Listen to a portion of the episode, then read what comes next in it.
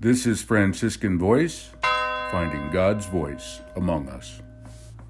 Hi, this is Friar Tim Kulbicki again, continuing on our discussions of Chapter 3 of the Constitutions, the Fraternal Life of the Friars.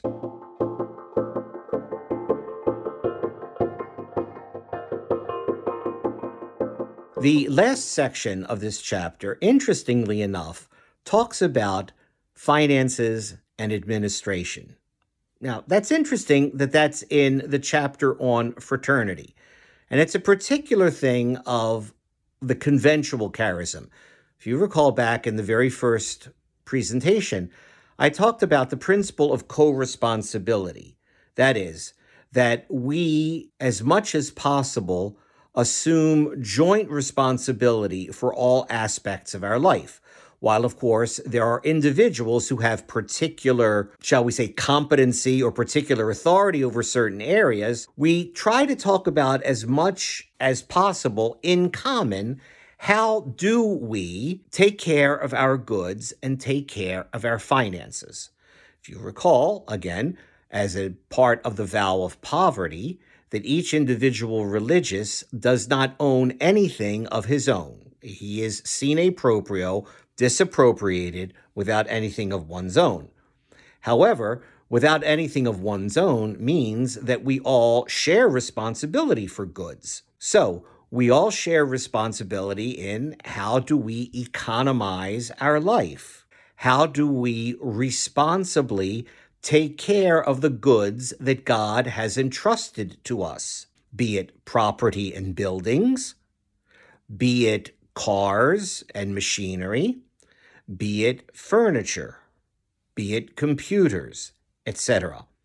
How do we do all of this while at the same time keeping in mind simplicity and poverty and a preferential option for the poor? Additionally, local friaries, how do they share in solidarity with the entire local province or regional grouping of friars? For example, how does a province, a grouping of friars, pay for the health care of its elderly friars who can no longer earn a salary themselves? How can and how does a local community pay for the education and formation of its young friars who are preparing to contribute to the workforce but are not able to do so for perhaps the first 6, 8, 10, 12 years. How does one also do administration within the community? So, how does one share in solidarity the gifts and the goods that God has given us on a local level with the wider, perhaps regional or national level. In turn, we all know that there are certain countries of the world, like the United States of America, which are much wealthier and have much more resources than many other places in the world. Particularly in places where the order is growing, like Africa and Asia, the problem is they simply cannot finance all of the needs of the many young men that want to join the order. Part of our co responsibility in our fraternal life is to administer our finances and to administer our economic resources such that we send large amounts of goods in solidarity, large amounts of resources in solidarity to the general order in Rome, which in turn shares that with needy provinces and needy groupings of friars, most particularly in Africa and in Asia, where the order is really and truly growing.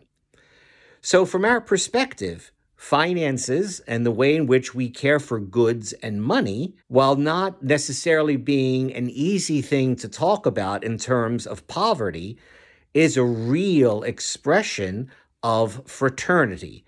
And when we talk about these things in common and share our goods in common, even to the wider area, it is a concrete expression that the brothers truly do love one another, even the brothers from the United States to the brothers from the rest of the world.